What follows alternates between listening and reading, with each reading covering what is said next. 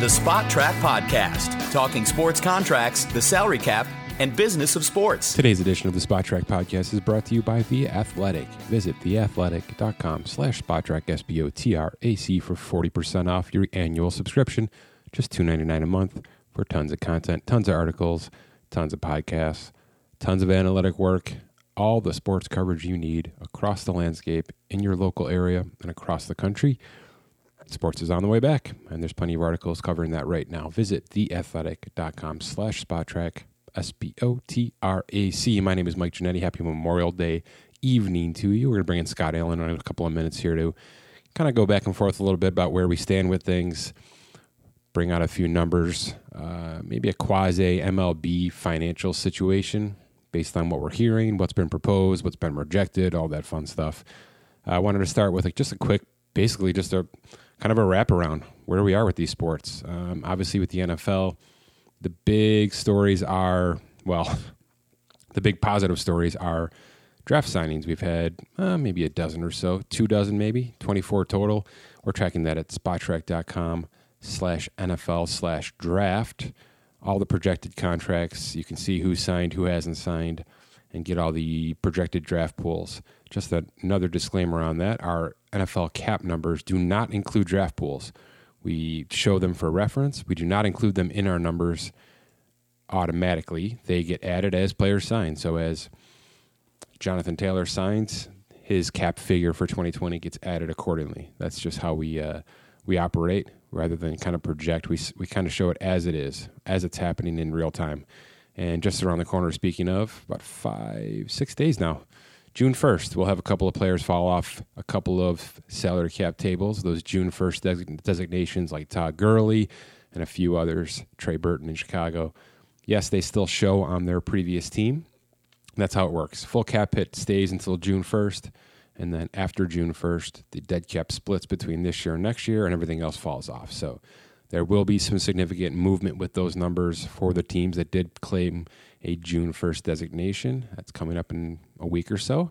We'll make sure to uh, spotlight that on our next show as well to make sure under, people understand why there will be some significant number changes to the cap table, which is kind of rounding into form. I mean, the NFL is business as usual outside of the fact that a lot of teams are still virtual, but that even that's improving. There's, uh, you know, here in New York State, the mandate's been given that teams can congregate at their facilities and start to work out and train um, as they would have been. So I, I, assume we'll start to see some mini camps here in Buffalo or down in the New Jersey area as well for the Jets and Giants. I assume that's going to be the case as teams sort of wrap up their summer work and gear up towards training camp. It sure sounds like we're going to have a normal training camp. Pos- probably no fans, you know, maybe in a more disclosed location um, just for health purposes, but sure sounds like the NFL's on track. So we're going to keep up with these numbers. Um, and the big push, you know, as we did last week with Dak Prescott, the big push right now for us is going to be identifying extension candidates, identifying really trade candidates too. There's a couple of teams that I do think need to clean clean some things up. New England being one of them. Generally speaking, we see a July or August trade out of them, and uh, they're certainly not in great cap shape. So I would expect there's something coming there, whether it's an extension or a trade remains to be seen. But we are compiling those kind of lists. I put up a pretty pretty cool article this week on Spotrac. Um, went back into the history books, into our archives, and basically pulled out the largest valued contract for every single NFL franchise in history. So total value, not not so much the average salary, not so much how many years it was, but just how big it was from a dollar standpoint. And I identified every player who holds that contract with every franchise how big it was, and the result. You know, did they play it out? How much of it was earned? Were they traded or released inside of it? Up basically the uh, the status for that contract. So pretty neat. Couple of couple of names on there. I think will uh, will surprise you certainly. Plenty of quarterbacks, of course. Plenty of non quarterbacks, though. It's a pretty split list, but um, only a handful of those are active right now. By the way, that, that which may surprise you. Um, a lot of these franchises haven't gone over $100 million yet on a contract. That might surprise you. But if you don't have a good quarterback, chances are you haven't approached the $100 million mark and you don't have a, you know, Hall of Fame defensive end, 3 4 defensive end. So, um, That's sort of where it goes. So there's some names on there for sure that you know blast from the past. Couple of couple of contracts on there that could be deemed arguably the worst in history. So another reason to read that as well. But just a quick fun article I did this week on Spotrac.com. We'll keep that up there for a few more days before we move on. Like I said, extension candidates coming, trade candidates definitely coming.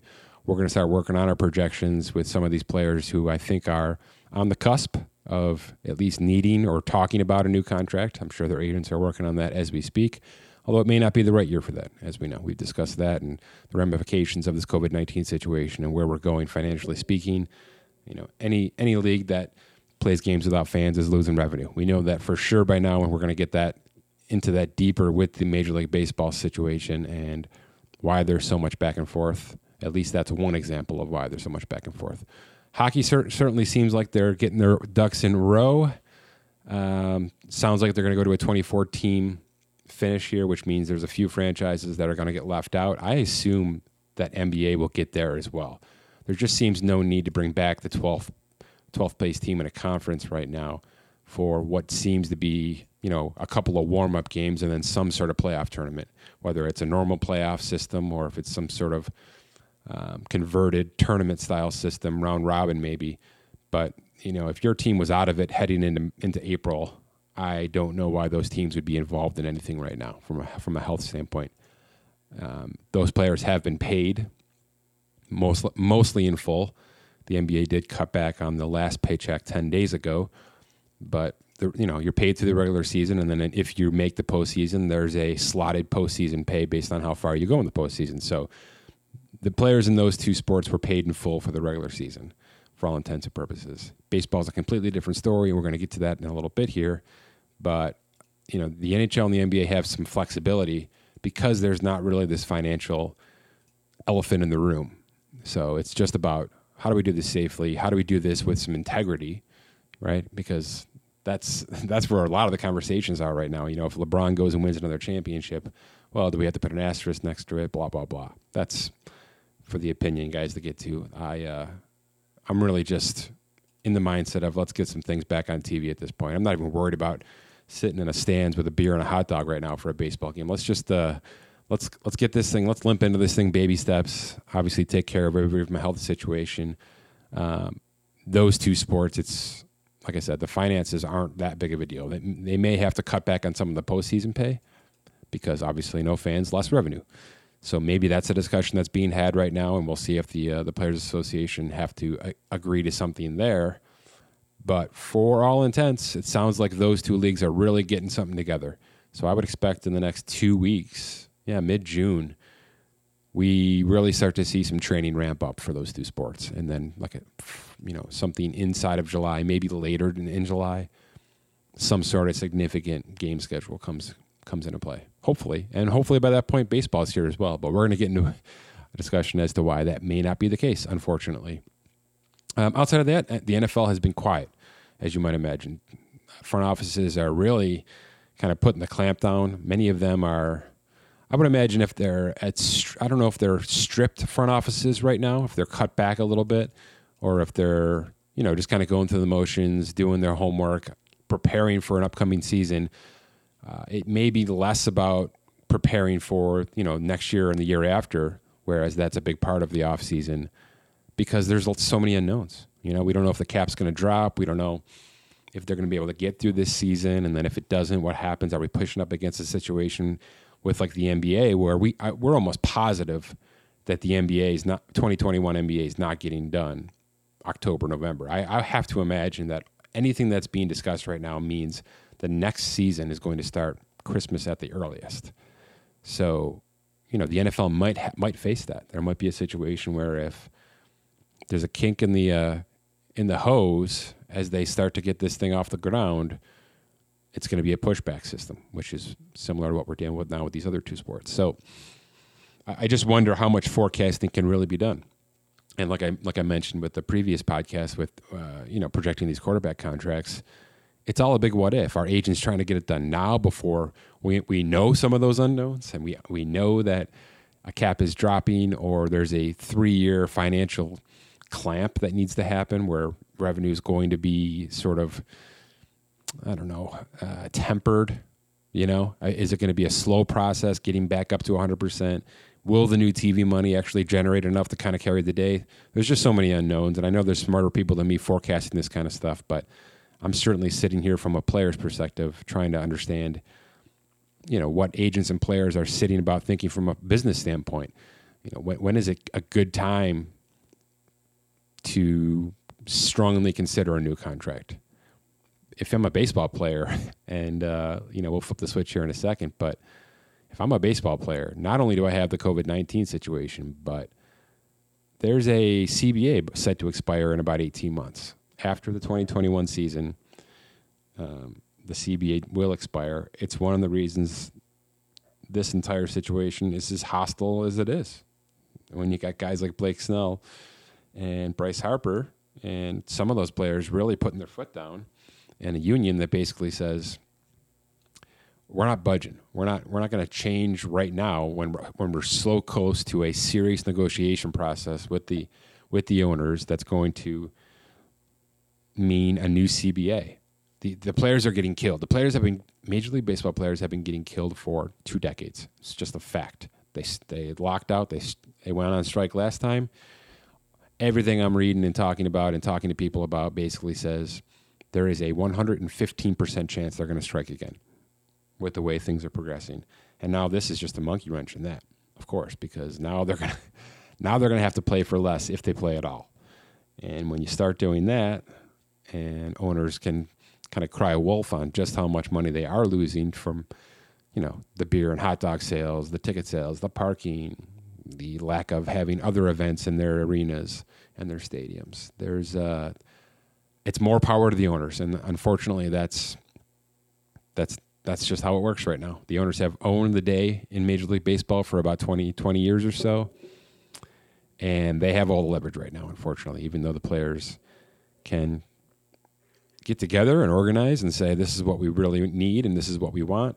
But if they want to play some ball in 2020, they're going to have to compromise yet again, unfortunately, because it's an owners league and there's a commissioner that has played nice with the owners for a long, long time now even even before he was the actual commissioner. So it's a tough situation. We'll talk to Scott Allen a little bit more about that in a second.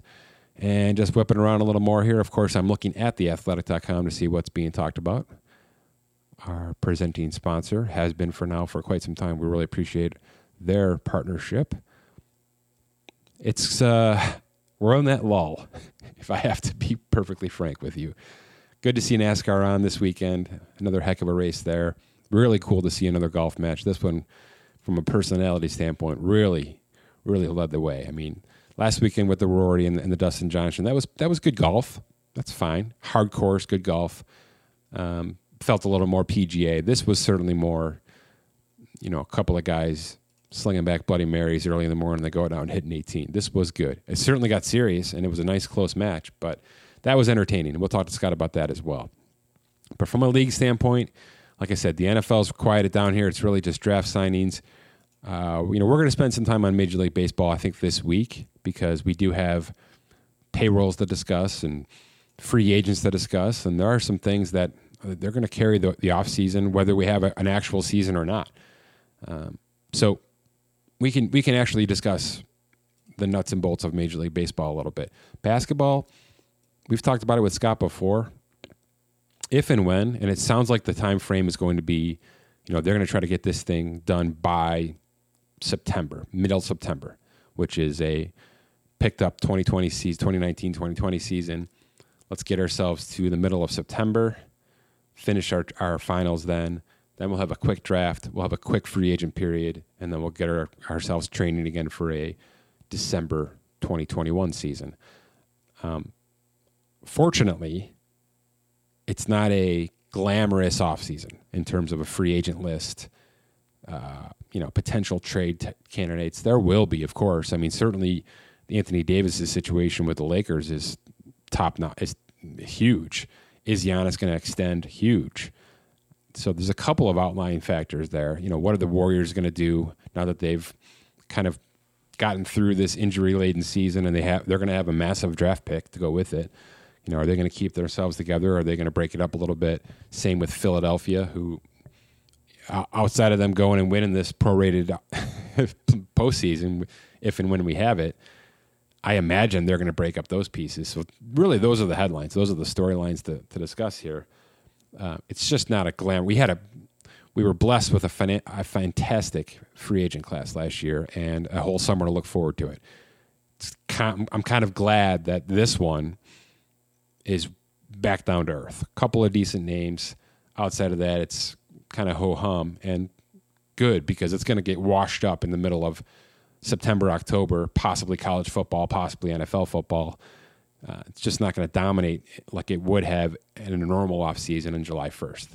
So that's a bit of a bittersweet thing to to anticipate that if, if and when there's the NBA schedule stays intact, this uh, this proposed schedule, luckily we won't have to be you know trying to balance watching all of our football and watch, you know potentially watching baseball postseason as well while worrying about where Kevin Durant's going to end up. We're just not going to have that kind of player this year. I imagine Davis's situation is pretty stable in Los Angeles, especially if you know they go and do some damage in this little tournament style thing. So just not going to have those major storylines. The NFL does. The NFL does. I mean, if Dak stays on this franchise tag, if Mahomes doesn't sign yet, if Deshaun Watson doesn't sign yet, you've got some major pieces of your puzzle with with with dollar signs in their future and how much and when and will it ruin the team and can the Chiefs stay together? I mean, the the storylines are sort of writing themselves and they've been building up, and that's that's always going to be the case when you have young players kind of out kicking their coverage on these rookie contracts. It's what every team is hoping for. It's what the Seahawks had with Russell Wilson for a bunch of years, um, and certainly, you know, it's what Baltimore sort of got at the end of Joe Flacco's rookie contract before they had to pay him an insurmountable amount of money. And certainly we saw it with Mahomes last year. And to some degree, Houston has had that with Deshaun Watson. They haven't been a complete team, but Deshaun Watson's back to back postseason appearances and outside of a couple of an injury, who knows where that team could be with him. So I expect Houston be back in the conversation even after the the uh, questionable offseason moves for sure. But he's a heck of a player. He's a, he's up there. So if he's one of those players with a contract sitting in front of him for the next six to 10 months. You know, if they do decide to pause, not sign this summer and see where things are going, then this 2020 NFL season is going to have storyline after storyline after storyline. So the again, the NBA could get kind of squashed behind that a little bit. Major League Baseball, it does have some some juice. It does have. I mean, the Yankees are young, somewhat cheap, and good. The Dodgers kind of dialed it back. They're they're in competing payrolls right now, but really nothing that's blowing anybody out of the water. They're up the top, but they should be up the top because they built for so many years now. They they kind of dialed it back and built from the draft or built from youth. They acquired young, inexpensive players that they th- figured would work out. They all did. I mean, they've got rosters full of of team of cost controlled players right now. And this offseason alone, both of those franchises went and got some expensive players, some veteran players to fill in the blanks. So they were both prepared, financially speaking, to pay some money and go and get a World Series. We'll see if that's allowed to happen. Um, but if it doesn't, if it does or as it doesn't, huge question marks for next year. You know, what happens with Stanton? What happens with Mookie Betts? Of course, maybe the biggest question of all of sports. If if there's no 2020 and Mookie Betts, that contract doesn't toll, which is something I'm going to talk to Scott about here are we just going to allow Mookie Betts then to walk without ever having played for the for the, the Dodgers after what they had to give up to get him in the first place? Such a big question mark. Uh, you know, there's no there's no foundation for this. There's no book to open up and read to say, "Oh, this is what you're supposed to do." So baseball's figuring all this out. It's also why they have to play. It has to make they have to make it work. They just do because you don't want to have to answer that question right there. You don't want to have to answer, okay, well, you know, the Dodgers gave up X and X and X, and they had to pay Mookie Betts a prorated version of X, but now he just walks. He can just walk to the San Diego Padres and let they could pay another player three hundred million dollars and try to build a super team. It's uh, boy, there's just a lot to go with that. So those are the kind of questions I don't want Major League Baseball to have to answer. Just from a timing standpoint, none of these other te- sports have to deal with this because of the timing of when this happened like I said, the NHL and the NBA, their regular seasons were to a point where they can just say, "Ah, oh, let's just scrap it." The st- there are some certainly some question marks of who's going to make it into the playoffs. And I think they'll address those either with some kind of play in tournament or just, you know, maybe a two week air quote warm up regular season to get back and figure out who's going to be those eight, nine, ten spots if they decide to expand the postseason as well. So there's a lot to unpack there. Baseball's the focal point, and not just because it's my favorite. I'm not playing favorites, but because of the fact that they literally didn't start the season. They have the entire season to look at, and they're gonna they're gonna squish it down to some version of that and try to make it work. But there's so much business that goes in, inside of doing that. So let's bring in Scott Allen. We'll talk a little bit more about baseball specifically, and of course, any questions on you know the NFL signings, the draft signings, extension candidates, projections, things like that. Future NBA free agency, things like that. Hit me up on Twitter at Spotrac, S P O T R A C. While most sports are currently at a standstill, it's never too early to start preparing your updated fantasy football draft roster. And there's no better resource than Fantasy Pros. With their flagship Draft Wizard mock draft simulator, you can customize any format that your fantasy league plays. Run mock drafts in a matter of minutes against realistic opponents and prepare for any scenario your draft might face. Everything's going to be updated. We got rookies, we got UDFAs. There's plenty to deal with right now, especially if you're a dynasty draft and you know extensions like Deshaun Watson will matter to you. Get in there, start cranking the numbers out, start figuring out what the heck is about to happen here as we push towards the uh, you know the the preseason schedule and things like that. It's going to come soon, especially with nothing else going on. So keep up with it on Fantasy Pros. Visit fantasypros.com slash spotrac dash NFL today. Get a head start on your competition. Again, that's fantasypros.com slash spotrac dash NFL. Happy to be joined once again by the other piece of the Spotrac puzzle, Scott Allen. Scott, hope you had a good Memorial Day weekend. First question, the maybe the most important question that I have. Um, outside of the fact that the golf carts appear to be more lavish and luxurious than any piece of furniture you and I have in our homes, what was your takeaway from the match? I, I enjoyed it. I thought one of the best parts was Phil caddying Tom Brady, um, just e- even Tiger as well with uh, with Peyton saying ball's going to kick this way or that way. You should use this. Uh, use this much. Uh, uh, pressure on the ball when hitting it with power. Um, I, I, I, thought that was fantastic, even outside of all the rain and everything that was going on. Um, I, I, really thought the insight in the the commentary from uh, Tiger and Phil was f- phenomenal. I think that everything about yesterday summed up Tom Brady in in one day. yeah. Um, absolute pro. I mean, I'm throwing my bag and driving my golf cart into the pond. About hole, about four holes into that. He's cool, calm, and collected. He's talking to the to the national public in his earpiece, and at the end of the day, he's got the only shot anybody's going to remember. Yep.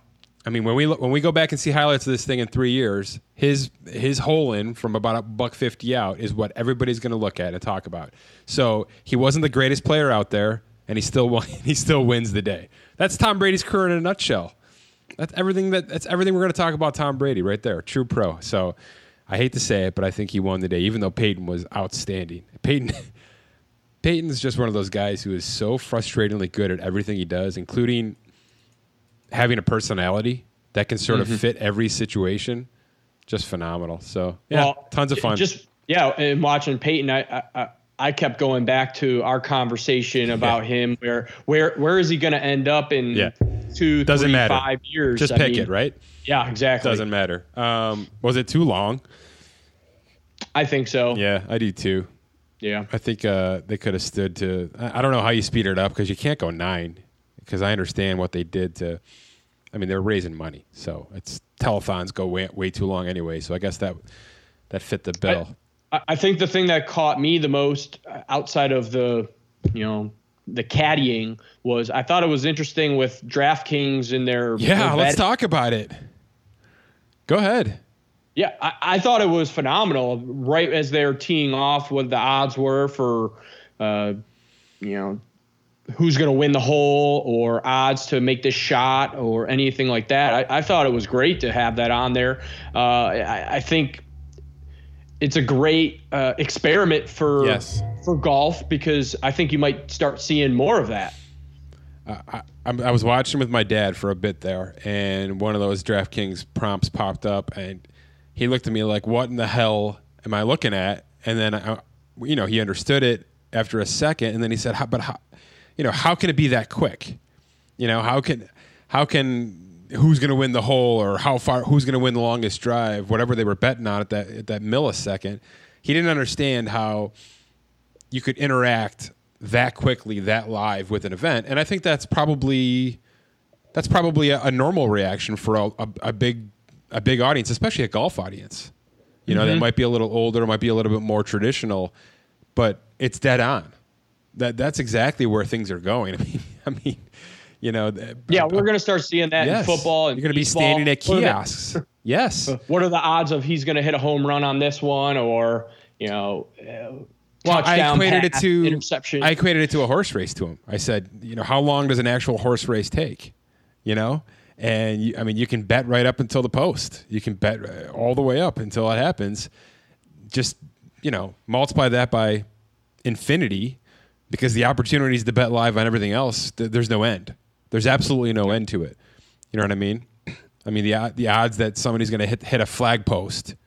You know, when, the when- odds that when- Tom Brady was going to sink that shot. yeah, astronomical. But you can do it on every Yeah. single shot.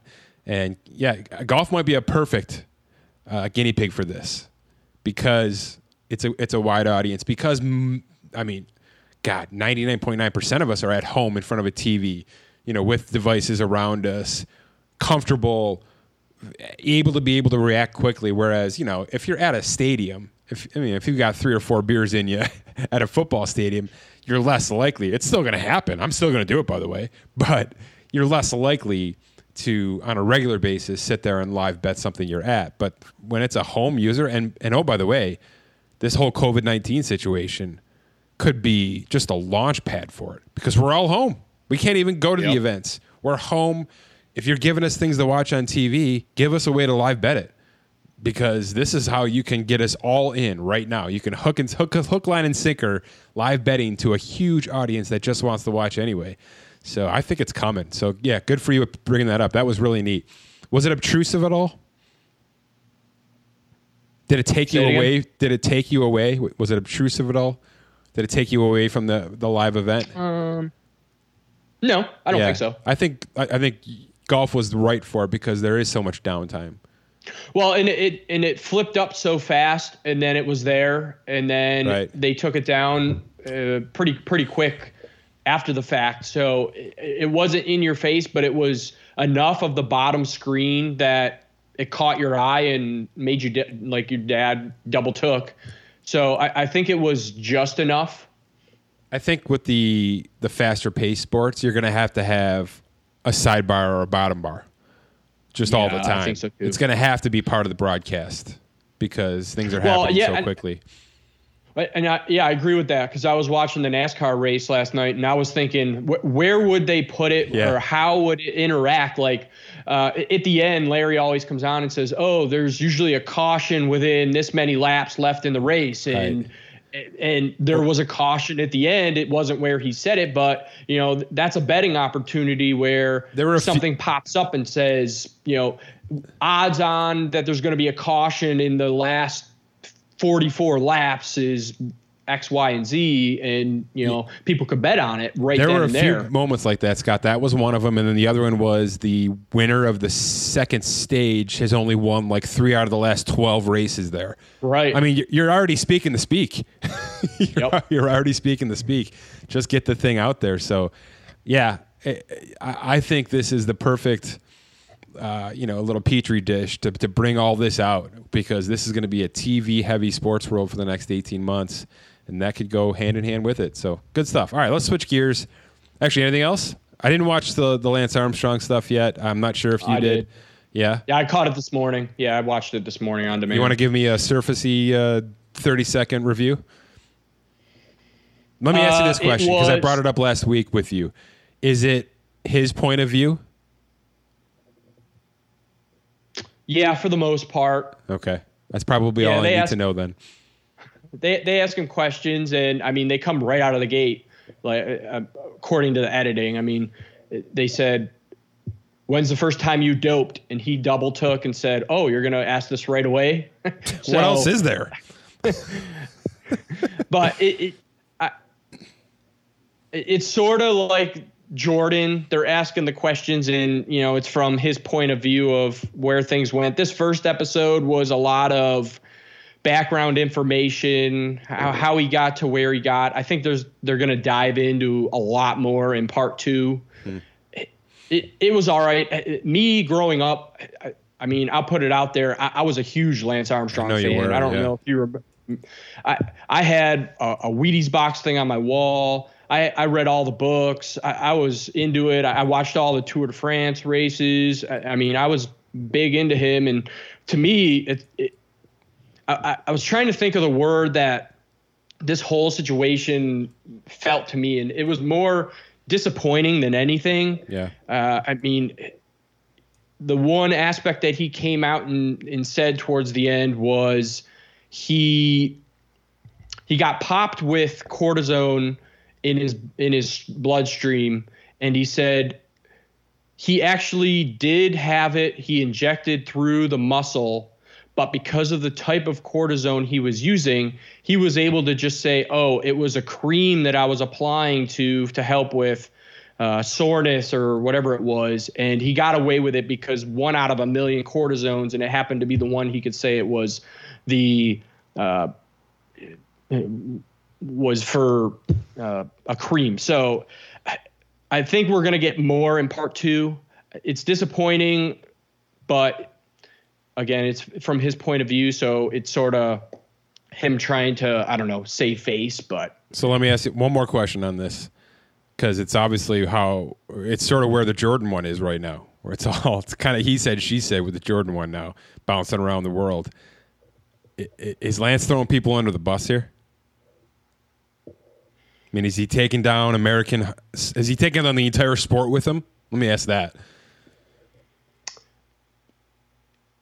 Hmm, maybe maybe more in part two. In mm. part one, he, he, he alludes to everyone was doing it, yeah, and that he ended up going to this Dr. Ferrari, and he said, "This is what we need to do," and he said, "All right," and I, it, they alluded to it a little bit, but not not so much that I I didn't already know that right. cycling is a, a doping haven, uh, but I think part two made have some shots fired more so in there than part one. Okay, let's switch gears. Time to talk baseball. Um, man, it's a roller coaster. It's just a roller. I don't know what it's like in your neck of the woods. I mean, you kind of live in a baseball town. A couple of them actually between Baltimore and Washington. There, I, I, although I don't know if we can call Baltimore a baseball town right now. Um, I don't know. Are you hearing? Is the Washington Post kind of putting things out there that this plan that was proposed is still in, uh, on track? Mid June training, July 4th baseball? Or is that dead in the water in, uh, in your neck of the woods? It, it, to be completely honest, I haven't listened to almost any sports radio outside of podcasts and that kind of stuff that I've so I because I haven't been driving as much, I don't flip on the sports radio down here because I haven't needed to drive as much. So I really do not know the answer. Well, I'm with you there, but I, you know, the majority of my stuff, I'll, I'll, hop around the internet a little bit with a couple of the places I go, and I landed on the Athletic as I do every day because, of course, we're partnered with them. Kenny Rosenthal has written a piece him, between him and Jayson Stark. There's been a piece maybe every three, four days with a bit of an update, good updates, but they seem to contradict themselves. So I don't know how to feel about it. Here's what I do know, and this is why I wanted to discuss it today with you. Money's everything, and that stinks. So, you know, our investment in this is crucial because I think at the end of the day, the finances, uh, as petty as it sounds, it's they're going to carry the day. They're going to carry the decision, and it's not just player salaries. It's, I mean, the the Associated Press. I just read a pretty impactful article, which is a bit a bit of a homer article. I mean, the AP was essentially outlining Major League Baseball's budget for 2020 and then the realities that they're laying out when they when they went on record and said you know we're going to lose 4 billion dollars even if we play 82 games this year there is a mathematical path to get there, and the Associated Press did lay it out. But it's very one sided. It's very, first of all, it doesn't include any revenue that could increase, which we've talked about it. I mean, if there's baseball on every single night and half of those are national broadcasts, you're going to increase revenue there. That's going to be above budget, is my point. Um, mm-hmm. You know, if you can agree on a salary structure that's below where we are right now, you know, below the prorated 82 game salary, you're, you're going to earn, you're, you're going to lose a little less right there. There are, my point is, there are ways to massage this to where four billion isn't the answer. Now, the Associated Press kind of put out how how much expenses will come down because obviously, if there's not fans there, there's a there's a ton of expenses that aren't going to happen. You're not going to be ordering concessions. You're not going to have you know you're not going to be paying parking attendants, even though a lot of those people might be paid through October based on the furlough structure. But there's just a lot of things you can you can also eliminate with a an, an empty stadium. So I, I don't want to dive into that side of it too much. Here's my uh, initial takeaway from a couple of articles that I read: goods, beds, all that stuff. Of course, they're going to lose money everybody stands to lose money right now. Whether you're an owner, whether you're a player, whether you own a parking lot, whether you run a concessions, co- we're all losing money. It's just happening. you know, I mean, your local Target's dying right now. It's just happening. Everybody, everybody's losing money. It's how much of it do, can you lose while also keeping a a financial structure in place for the next five years? Because right now you're just trying to you're just trying to sustain yourself, right? You're just trying to get yourself to a point where, okay, we don't want to lose four billion, but if we, what if we can lose two and a half? Let's do it. Let's do it. I, I think that should be step one for Major League Baseball. Let's let's cut our losses here. And number two is, sorry, there's three. Number two is they're already in second last place in terms of fan appreciation. You know that. Mm-hmm. I mean, I mean, everybody's ahead of the NHL because the NHL is such a niche sport now. Hockey is such a niche sport now, but they're well behind the NBA and the NFL. They're well behind. Yeah, them, they are, and they were coming into this season. And I, I said it five minutes ago. I'm going to say it again. They have a chance to flip the conversation. They have a chance to own the summer, whether they whether you know whether it means a five percent increase in viewership or, or or not. It's five percent they weren't going to get in a normal year uh, and this is not a normal year. So, uh, to me, it, it, it's a big part of baseball's fabric right now to say we got to suck this up for the good of the game because the, the, the trend was bad, and it's still going to be bad no matter what happens. But if we go and play, and we we come together and we agree on something from a financial standpoint that that we can compromise on just to get ourselves on TV seven days a week in a situation where everyone else might be virtual. You know, who knows what's going to happen? I, I, think they have to make it happen for the for the good of baseball. It's a rare opportunity. It's a bittersweet opportunity for them to sort of rise to the to the top of the coffee cup here. And then the third is this, and this is really where I want to have our discussion, Scott.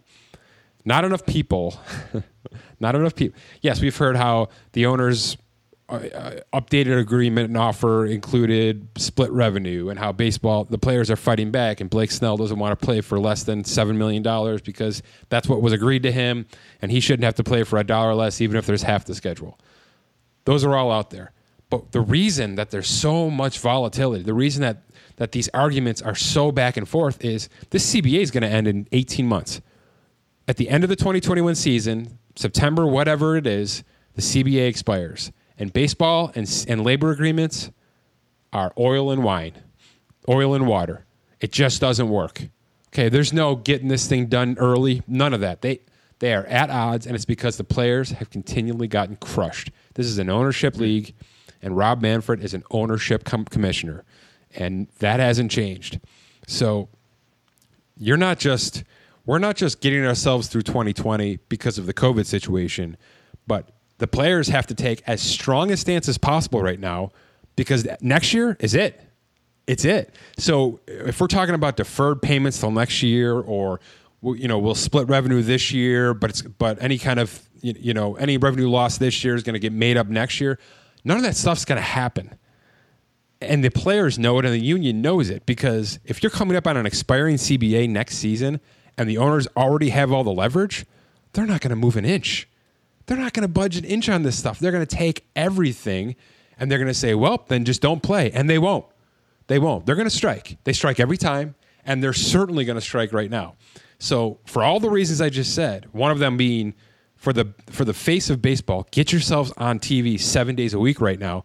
They better because it's going to be a miracle if they don't strike next next fall. A miracle.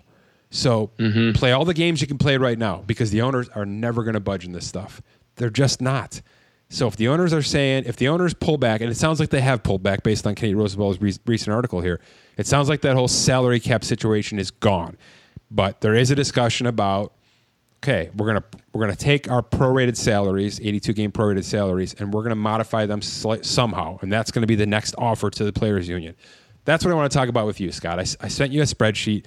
I'm using the Dodgers as, as a decent example because the Dodgers when we at the time when we put together our salary structure on Spotrac and i always try to project what the 26 man roster is going to be the dodgers are a good mix of veterans arbitration players and and uh, pre-arbitration players you know cost controlled guys. They're a good mix of they, didn't have a lot of players with injuries so i'm not talking about players on injury reserve because that's a whole nother enchilada in my opinion and, and all these little elements of the, of the game are going to get contested with these offers there's so much to unpack but point in case is the Dodgers have a 26 man roster on Spotrac right now that I think we can work with as a model because it's the second high. Actually, is it the first? I think it's the highest payroll in the league. I believe it's the highest payroll in the league, and it's tempered. So, what- Second. It's the Yankees are the first still. Yeah, they are. Okay, so it's the so the second highest payroll. So here's what I did in our spreadsheet. Now I'll try to lay it out here on, on radio here so it's comprehensible. I've got I've got a column that's got the full salaries for the year for all 26 Dodgers.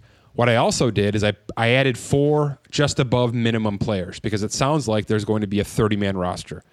So if you're going to have um, you know, you, you want guys moving around less. We talked about this before. They want to have a 30 man roster so you can carry plenty of coverage in, in the event that a guy needs a day off, gets injured, blah, blah, blah, blah. So I've got a 30 man Dodgers payroll here that, with full salaries, brings it to about 205 million of active payroll. Cut that down to 82 games, and we've got them at about 103 million if I, I did two scenarios. I said, let's say they they, they decide to take the 82 game prorated salaries and knock off another 15%. That brings them down to 88 million. Okay? 88 million mm-hmm. in total payroll. That's got to be tenable. If that's the second highest payroll, okay, and the Yankees are first, but the Yankees can also trim some of this. They've got players they can move on from if they have to. So if the Dodgers payroll is down to 88 million, we're still talking about four billion of revenue that's going to be earned over an 82 game schedule. And oh, by the way, all of this, these numbers I'm saying, and all the revenue that they're saying, these projections, that's just regular season. That's just going from 162 down to 82. And and what's most important and what's being left out is postseason. Yeah, Num- they added too, right? Those salaries are slotted, right? Postseason pay is slotted, and it's based on how long you make it through the po- postseason and how much revenue. There's a pool, so the so the owners can control that to some degree. The base, you know, the commissioner can control that one way or the other. But it's also where you make all your damn revenue from TV. It's it's where all the revenue comes from TV. Right? Everybody wants to watch the postseason and they've expanded. and they expanded it. So there's going to be an increased revenue. So to me, 15% under the prorated salary. That means Clayton Kershaw makes 13 and a half instead of 31. That means your your minimum guys, your Gavin Lux, your Dylan Floros, your Walker Buehler's essentially. They're making about anywhere between 260 and 300,000 dollars for 82 game regular season. I understand. That's that's a small number. I get it. Not to you and me, it's not small, but to them, that's a small number. That's a, that's a minor league paycheck, is what that is. We're talking, you know, at, at the very best, we're talking about twenty five hundred dollars per game per eighty two game regular season. I, I'm not going to sit here and say that's good or that's bad. I'm telling you what the numbers are. So let's let's start it back over because they do want to eliminate this prorated salary in some degree. Okay, so let's just say, let's just say they go back to the original salaries, but they say, here's what we're going to do.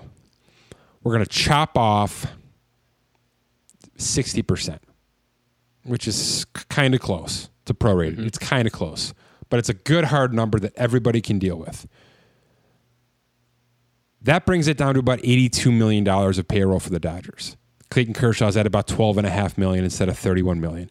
A little bit less than 15% less than the proration. These two scenarios I'm laying out to you. But, and I, and I preface this the way I wanted to so that you can understand where I'm going with this. Yes, your 82 games salary is going to be less. And I think it should be, Scott, because it matters less. It, it, matters less in every facet, especially with no fans. It matters incredibly less now. It's just about getting on TV and playing baseball. So you should be taking less there. But the postseason pay is going to be bigger than it's ever been ever. There's going to be incentives. There are going to be bonuses. You should, if the incentive to make the playoffs will be better than ever. So those games to the players will matter more now. The 82 games will matter more than they've ever mattered. A, there'll be less mm-hmm. of them, and B, you'll be you can make some really significant pay if your team makes the postseason and you play you know X percentage of eight, of the 82 games to qualify for postseason pay, whatever it's going to be. This is pretty easy stuff for for you know accountants and front of, front office people to sit sit around and figure out. But I think this works for all these leagues, not just this. Now, for the NBA and the NHL, it sounds like they're going to cut off pretty much cut off the regular season and go straight to a playoff tournament, expanded playoffs. So they are going to do this there's going to be tons of bonus money built into that. There has to be. There has to be because you already had NBA players take a discount on their last paycheck, right? As you laid out, 25% decrease mm-hmm. on that last paycheck. They're going to have to be able to make that back up in, pay, in postseason pay. There's no question. But it's all about the playoffs.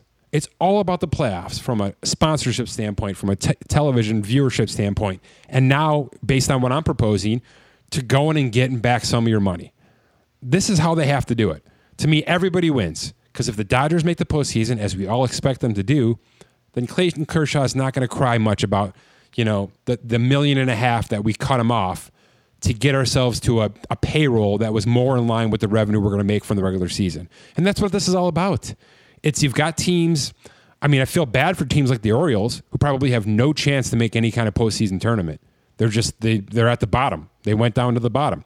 But at the same time, do you know what their payroll is going to be? I mean, Scott, what is, you got in front of you? What is it right now? Uh, they're at 56. They're at 56 million for a full 162 game schedule, correct? So, correct. So if I'm doing the math, I, I dropped 40% off the Dodgers payroll. So what's 40% less than 56 million? You know what I mean? Mm-hmm. Are we in the 30s? 40 and change?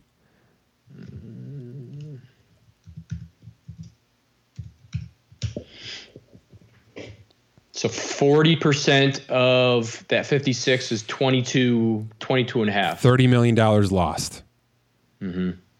22 and a half million to pay for the, the entire Orioles 26 man roster. So knocking a few more to add to bring it up to 30 men. You're going to have a little bit of movement. Obviously, there's going to be some flexibility. And if there's a minor leagues, they're going to have to pay some of those players and benefits as well. But yeah, yeah, the Pirates Marlins are below 60 million too, so they're pretty much in the same boat at this point. So you have three teams that Right. And I lose obviously in my scenario those players won't be able to make any of it back. They just won't. But yeah. You know, and, and, maybe and maybe there's some animosity with that and then maybe there should be, but I, to me that's the way to go. You've expanded the postseason. Maybe you expanded more for 2020 to include more teams so that more teams can qualify for this kind of scenario. But we all know how little. I mean, it's been it's been a narrative for all these sports now for a decade. How how does the regular season really matter?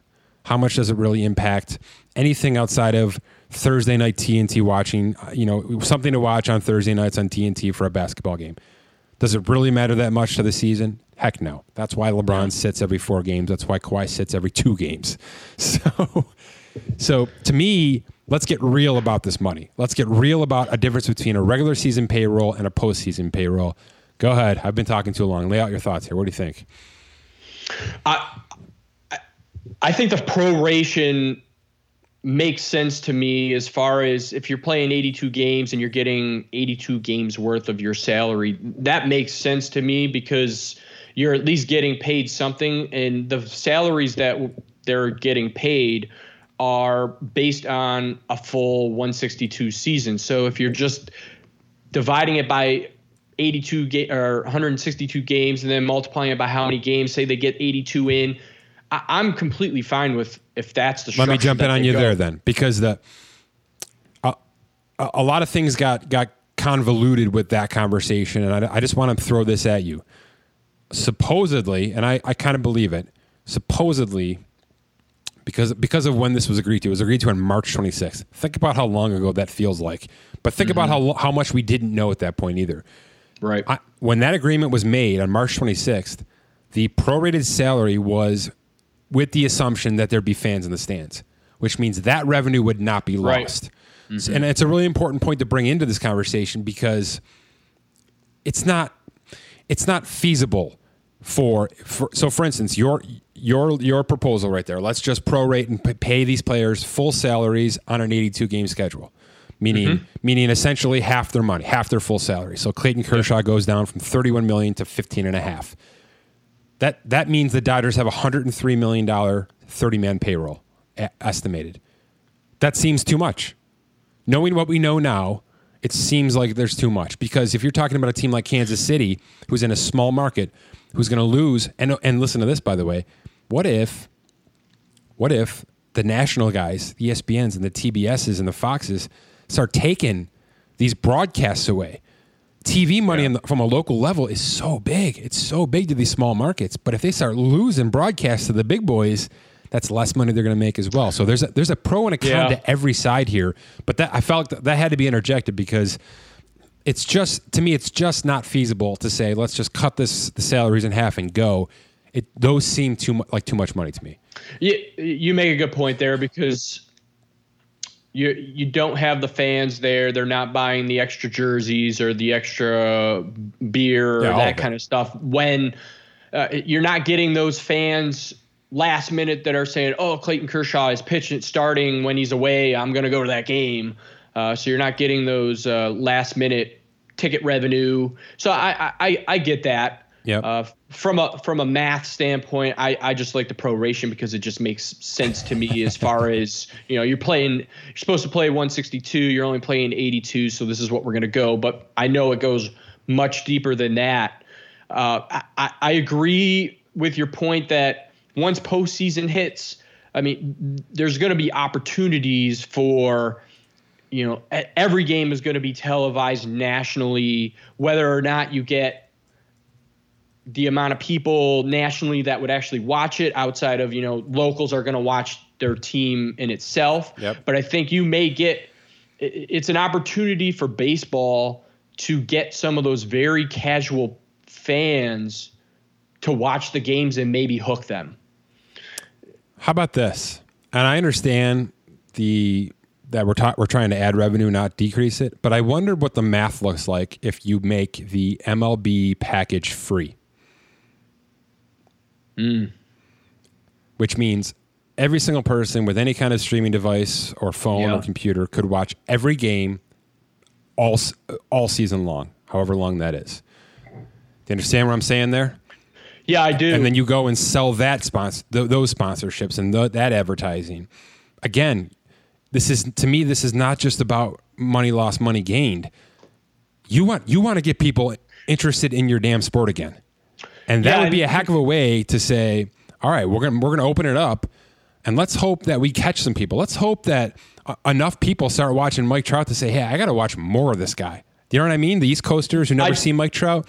Well, I do. I, I totally get it because if you go into the app app and watch it on on the web, I mean, you can stream four games at once. I think four is the maximum. It's one of the better so, streaming apps.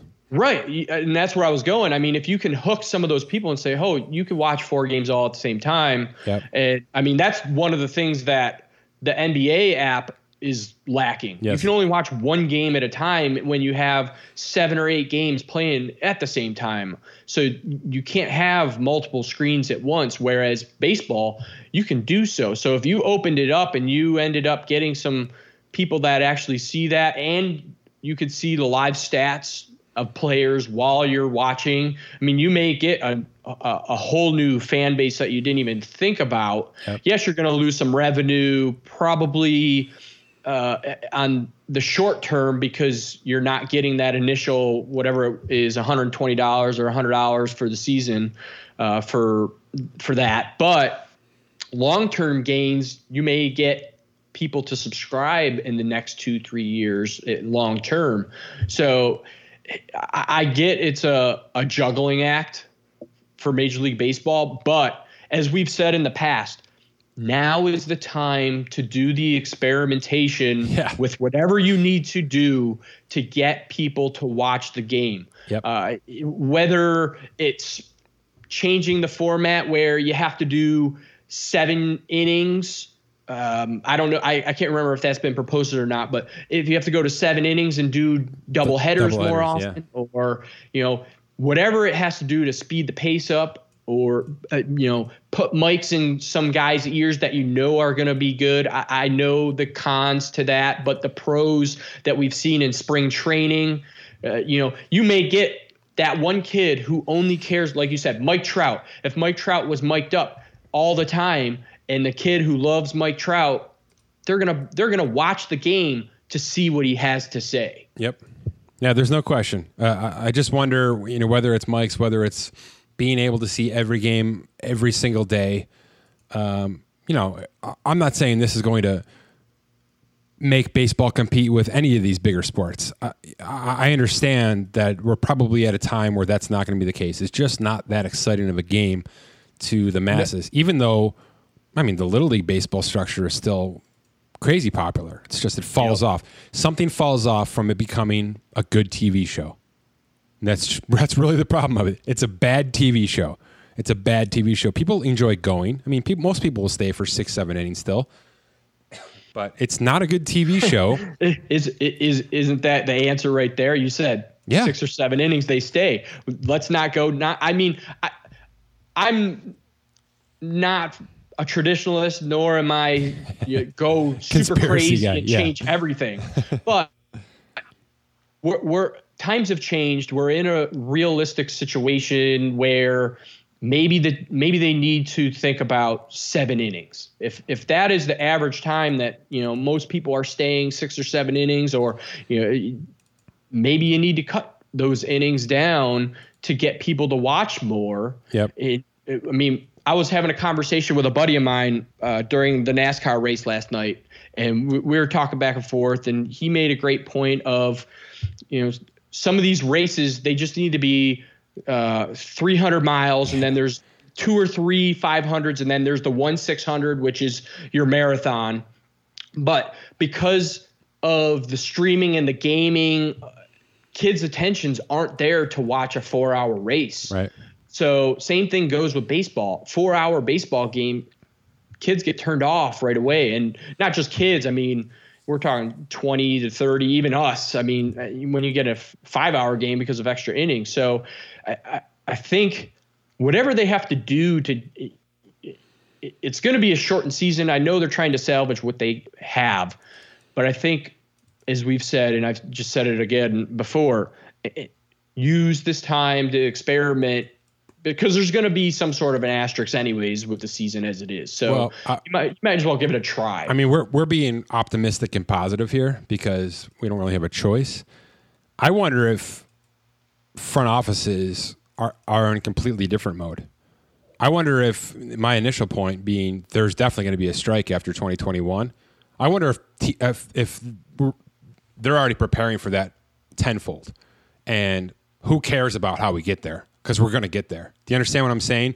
So let's Yeah. let's not overexpend on anything. let's do everything we can to basically just ride this out because this is going to get to ground zero in 18 months no matter what we do it's that bad it's that fractured it's that broken so I know you've been. I know you've been reading more than I have with this. Do you think it would be advantageous to the players to just strike now? and for here's my reasons. One, guys are going to come back on short-term spring training, and we're probably going to see a huge increase in injuries, whether it's Tommy John or uh, you know m- maybe they blow an ACL or something running the bases. Not to mention trying to go the extra COVID-19. mile.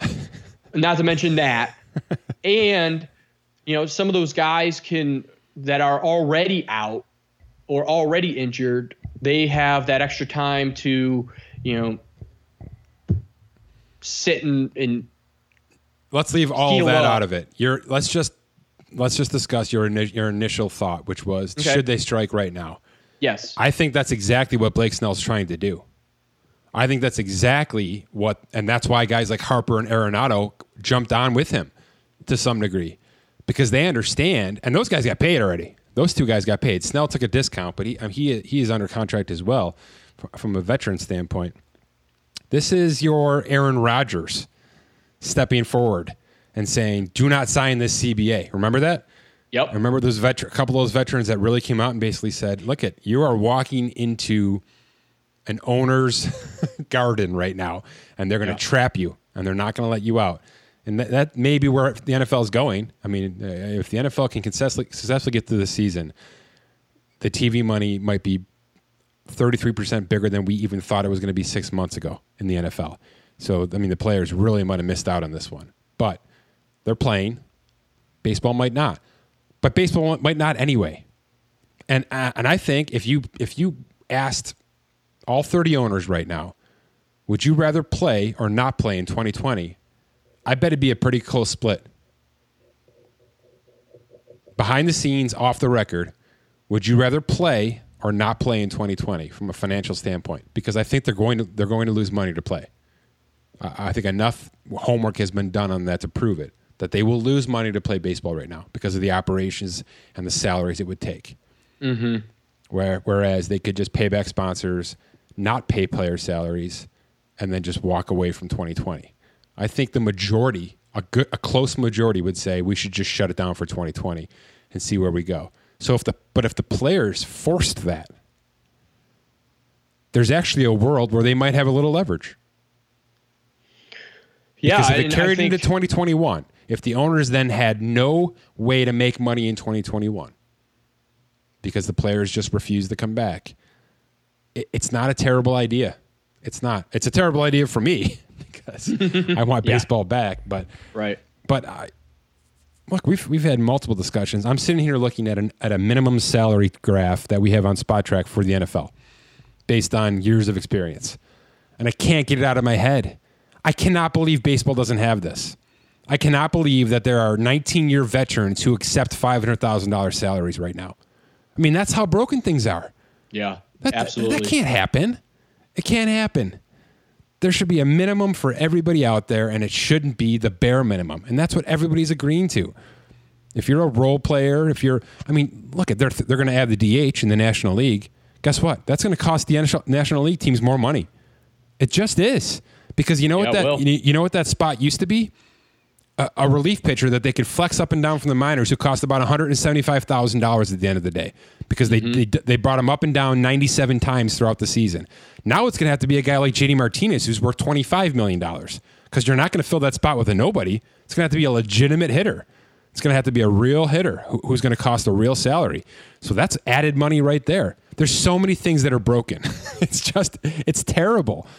Um, Look it. Let's let's do it. Let's put together a plan right now. You and me, five minutes. Finish this thing off with a plan. Does baseball need less innings? Yes. Does baseball need less regular season games? yes. Is baseball's postseason okay, or should it change? I'm okay if you take less regular season games. I'm okay with 14 teams in playoffs, or you know, I'd go with 14. Basketball, we see that seventh and eighth usually th- th- they're nobodies anyway, so I'm okay with expanding to the 14. The bottom two sports of the Big Four, the NHL and Major League Baseball, they're also the only two sports that have true minor league systems. Mm-hmm. Is there a correlation? Are those leagues bleeding money by having to hold up such a such a strong minor league structure? I mean, is it a coincidence that the NFL and NH, NBA do not? Yes, there's a G League, but it costs absolutely nothing to run the G League.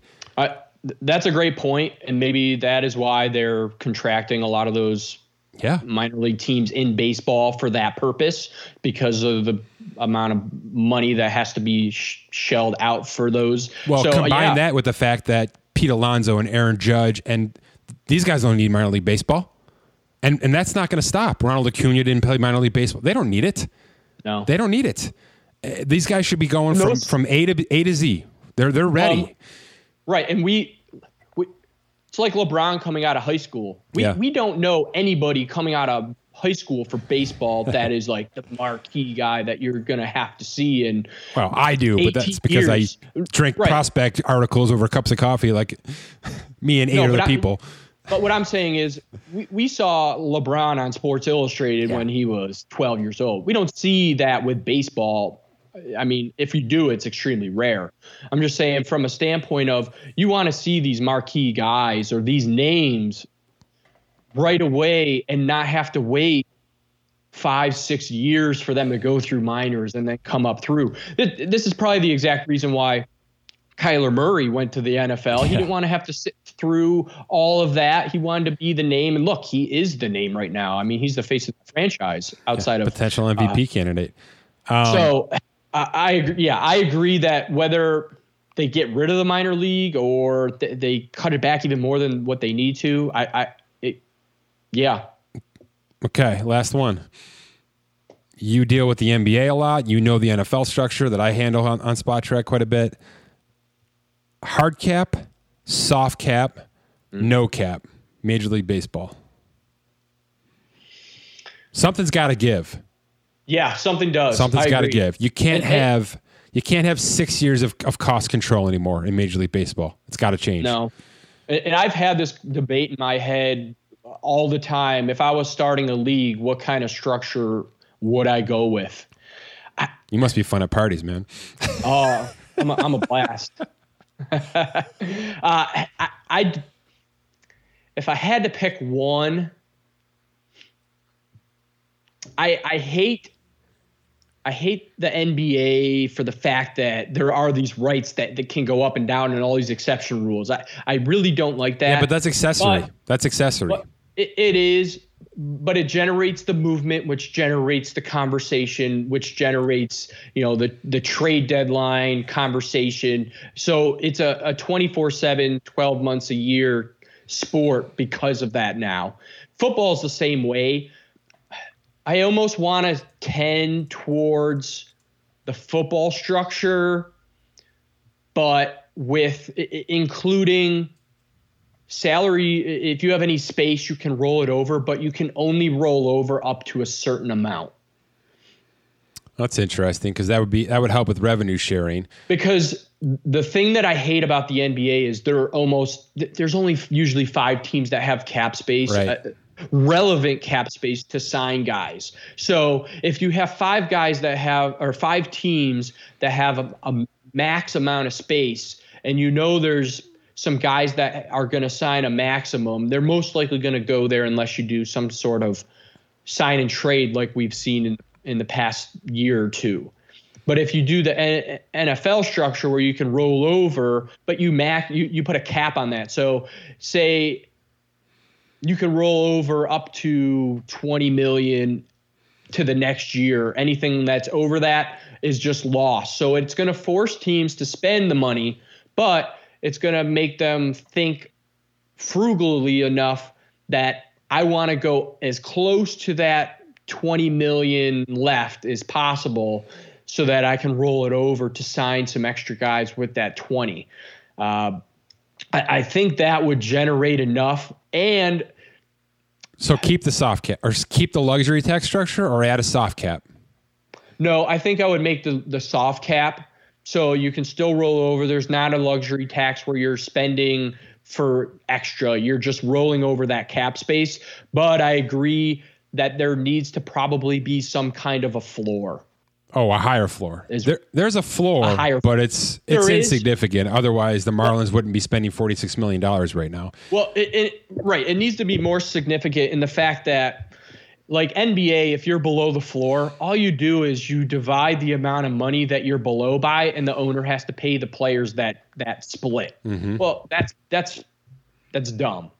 Um, I know NFL runs a four-year floor where you have to spend based on the total of cap over the uh, four-year span in cash. And if you don't, then I think it's the same kind of thing where you divide it up and you you hand it out to the players.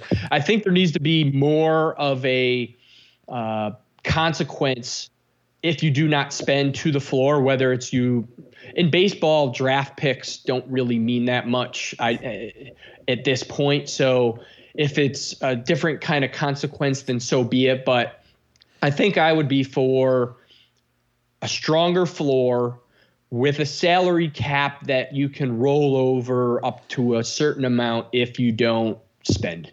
Yeah. In a nutshell. So con- so the luxury tax and all that would work off of the average annual salary of the contract still, like eh, like the NBA does and like baseball does right now. I I'm almost leaning towards not having a luxury tax at all in baseball. Really? It, I'm sort of I'm sort of mixing football and football and ba- uh, basketball into.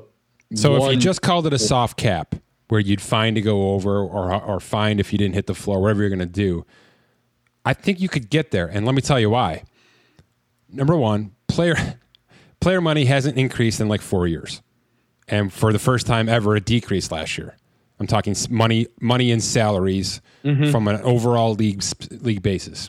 Owners just flat out aren't spending money, and as we we did a show early on this year before this mess hit, this was going to be a year where I think every single team was under the luxury tax threshold. It was going to happen. The Dodgers were going to make one more trade. They were going to get there. The Red Sox were making trades to get there. The Yankees were going to have to probably move some guys either to the minor leagues or trade a couple of those prospects or trade Stanton, which I still think could happen. But they were going to get there. That would be unbelievable. Unbelievable to have these kind of teams with these kind of payrolls, but all of them under the luxury tax threshold. It would mean they're ready. They're ready for a, a, a firm number, a soft cap number.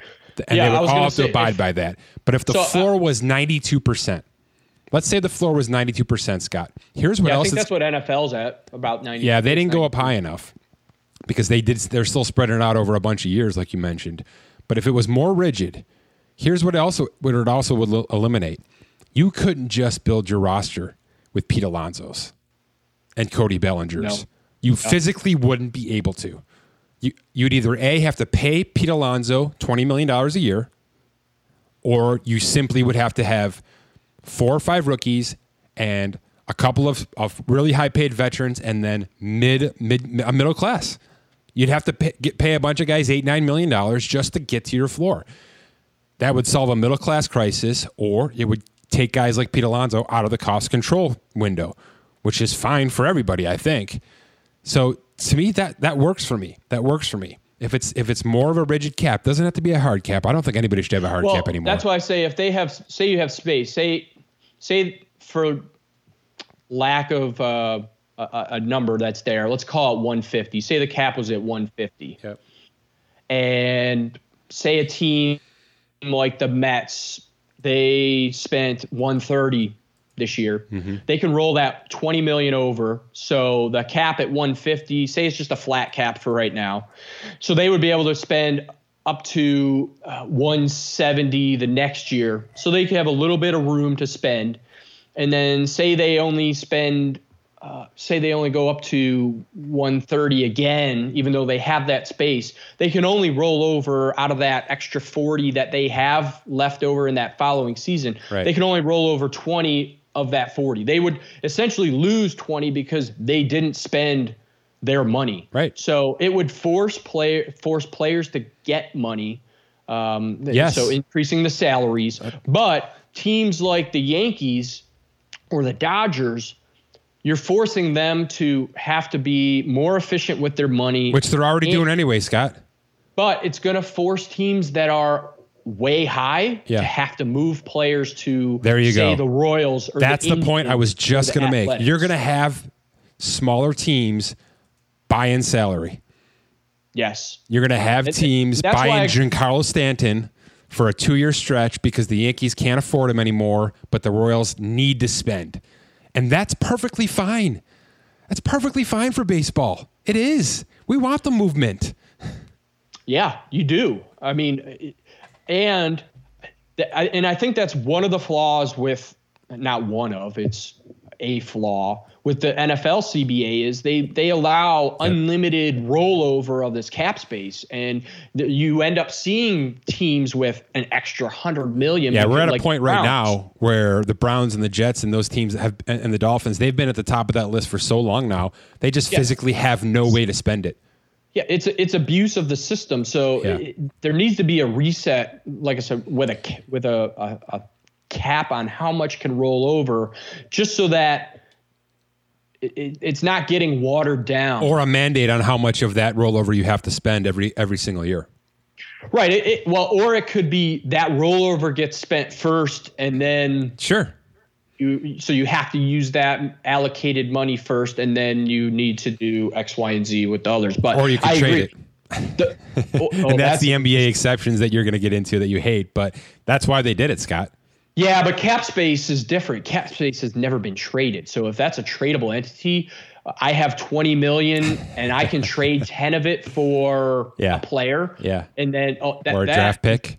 that is a really interesting aspect. But going back to it, there has to be a hard floor consequence that isn't just oh we're gonna divide up and and and divvy it up to the players that are on the team. And it pains me to say that, and I'm sure it pains you to some degree too, because I mean, put put all the allegations aside. I love when teams like the Houston Astros win, who have Yeah. this ridiculously low payroll and still got to the finish line. There's there's something romantic about that, and that's something baseball's always been able to offer. But at the Less same the time, but at the Yeah, same the time, the game's just flat out not working on a global basis. It's just flat out not working right now. And if and if if one of the reasons, and it's kind of funny we're having this conversation in the middle of the worst financial structure that the game has ever seen, but if one of the ways it has to get fixed is forcing teams to spend more, do it. Do All it. right, let me go. Let me go. Let me go to this. Let me go this route. Okay, let's finish on this. we're- If if we're if we're blowing up a system and re- rebuilding it, as we're sort of talking about here, do, does baseball, to your point, blow up minor league system? Maybe they add a couple more teams, but they go the EPL relegation route. Yeah. Where if you don't make the floor or and and Can you imagine the Yankees being relegated though? No, but it would. That's where I'm saying if you add teams, if you if you say you add three or four more teams, take all the minor leagues, you add them in there, you build in a relegation system. Yeah, I don't foresee the Red Sox or the Yankees getting relegated, but can you imagine if they did? Well, I mean, the, You the- realize the reason that Manchester United never has is because they're able to spend as much as possible. So yeah, but they don't have a cap. That's what I'm saying, though, purposely, because the EPL never wants Manchester United to be relegated ever in the history of life, because it would be so detrimental to that league. So to me, there's these are two uh, th- these are polar conversations. All right, so may, maybe maybe relegation isn't the answer. Yeah, But maybe it's a because teams are forced to have to spend at the floor. Maybe it's a consequence of uh, a one year ban from postseason. yeah, You didn't you didn't spend the floor, so next season, even though you're going to have to spend, yeah. you you don't get to make the postseason that next season or whatever means. I, I just need it to be something substantial and not a slap on the wrist. Well, Otherwise, I mean, they're certainly going to reduce this draft, which we, we should probably bring into this conversation quickly. I mean, it's going to be five rounds for this year because of everything we're dealing with and a lack of being able to handle bonuses and all that stuff. Um, but I mean, it's never going to be 40 rounds again, if I had to guess. No, probably not. I think this thing's going to be max 15, if I had to guess. I, they probably want 10. But the reason they want that is because they don't want 300 guys in the Mets system at any at any given time. A, it's expensive. B, it's reckless, right? I mean, five percent of those guys are going to make it to the big leagues, even for a game or two. It's it's just it's it's a it's an awesome system, and I would hate to see minor league baseball get ripped apart because I'm, I'm a I'm a fan. I mean, I have one locally here that I attend all the time, but you know, as you get down into the single A's, I, there's just really no reason to have those those kind of structures affiliated with the major league teams anymore because the chances are so bad. They're just so bad. So, and, if they shorten the draft, if it's a 10 round draft and they simplify minor league baseball, then as you kind of brought up a while ago, then we should be seeing those draft picks in minor league baseball immediately because there's mm-hmm. less minor league baseball. They should they should all be in one place. Players that aren't going to make it are gone in 18 months or 24 months, right? They're just out. They're out of the system. And you know the Mets have a, a close knit group of prospects that we all know about that you can market, that you can talk about, that you can put on local TV. Right, these 30 guys are the guys in waiting. These, you know, th- this is where they came from. This is where they were drafted. It, less is more, I think because right now there's just so much. There's so many regular season games. There's so many players in the system. There's so much. There's so many innings. The games take so long. I mean, there's that's that's it. That's the adjective with this game right now. There's just too much of everything. Well, e- even in those in the minor league system, as you're talking here, I'm running through things in my mind as it is, and I'm you know I'm thinking, all right, if they cut back, maybe maybe each team gets one minor league team and that is it. Yeah, I guess that's and what I'm saying. They, they, can make a squad, but you could have academies and, and, thereafter. But I, where I'm going is, I, I get a lot of the minor league teams are not in the cities that they reside. The, the major team is. They're completely but, detached. But maybe there's a situation where, again, thinking outside the box and experimenting, maybe maybe those that quote unquote minor league system only plays five inning games, but it's before it, it's a part of a quote unquote doubleheader with the majors where they play five innings in the beginning of the at one o'clock and then there's a five o'clock major league game so you're getting to see the minor league kids but you're and, and this sort of digresses from our conversation but i'm just trying to think of ways baseball could get fans in the seats and revenue increase you may get people into the stadiums longer for uh, and, and, purchase more food, more beverage, whatever it may be. Yeah. And it doesn't have to be all the time, but you talking like maybe, a? Did you, are you talking like a minor major doubleheader? Yes. Yes. That's not so bad. on maybe on every Saturday in a season, the minor league team plays five innings, or cut it off at three hours or two hours, whatever it might be, uh, whatever comes first. Hmm or you know maybe it's sort of like I've already got the name for you. It's called a Showcase Sunday. There you go. Uh, one Sunday a month is Showcase Sunday. Minor League Baseball, Major League doubleheader. There you go. Market it, Major League Baseball. Do it. All right, let's so finish I, there. I, That's good stuff, yeah, Scott. That's good stuff. Yeah. I, I, love rattling ideas off about this, and really, this league needs it more than anybody. Um, because as we sort of just laid out here, there's a lot of changes that have been proposed. Man, that's the other thing. These guys got to keep their mouths shut. They do. We don't need to know everything they're talking about. I haven't heard Adam Silver talk in like 11 weeks, and that's on purpose. that's on purpose. Well, There's only I, 6 got, people he needs to be talking to right now. Network executives, people at Disneyland, and you know his wife. I mean, what? Just, just figure this out internally, and then bring it to us. We're gonna watch. We're gonna do it. you know what I mean? Well, Just don't screw it up on your end, and throwing it out to Twitter is the absolute wrong way to do it. Yeah, I mean, look at NASCAR. Yeah, they had what 6.3 million viewers last last week's last race. Sunday, yeah, and you know people watched it because there was sports. Whichever league gets back first is gonna get all those viewerships that that you didn't even realize that. I guess my point is this though we've already got salt in our mouth from baseball because we of do. because they're talking publicly, because the players are being given the chance to react publicly. Now fans have a reaction. We all have a reaction to this greedy mess that's being thrown out there. It might not even be the case, but that's the narrative right now. That's the, and this thing hasn't even started yet. So yeah. why are you giving yourselves negative press before you even give yourself a chance to get started? You sh- this should be like like I just said. This should be an optimistic time for you to say baseball can be at the forefront right now, and they're blowing it. They're flat out blowing it. Football, yeah, they is, are. Football has their head down, their feet in the ground. They are going full speed ahead, and you can hate or love that, but they're going to win. they're going to win. College football is going to make it six billion dollars. I, I, promise you. I promise you. I mean, I'm talking to people, friends and family here on Memorial Weekend, and they're all asking me questions. You know, what do I think? What do I think? I think everything's going to just happen because everything for the same reason that your local your local companies just want to say screw it and, and open up. Your billion dollar sports uh, uh, events are going to do it. They're going to flat out do it. I mean, they're doing it in Germany with soccer, and I'm sure I'm sure they're bleeding money to do that. I'm sure because those salaries are gigantic over there too. But they're just they're kind of shutting their mouths and doing it. And baseball needs to kind of follow suit right now. Yeah, they do. Agreed. Good stuff. My thanks to The Athletic. My thanks to Fantasy Pros. Visit theathletic.com slash Spotrac, S-P-O-T-R-A-C. Jump on Kenny Rosenthal's article. That's pretty much where I based this conversation from. There's some good stuff on Fangraphs with this as well. And the Associated Press did a really nice breakdown of sort of how the league thinks they're going to bleed this revenue or make some revenue back based on how this could all hash out in 2020 those are kind of the sources from how this conversation started, even though Scott and I took a completely different direction.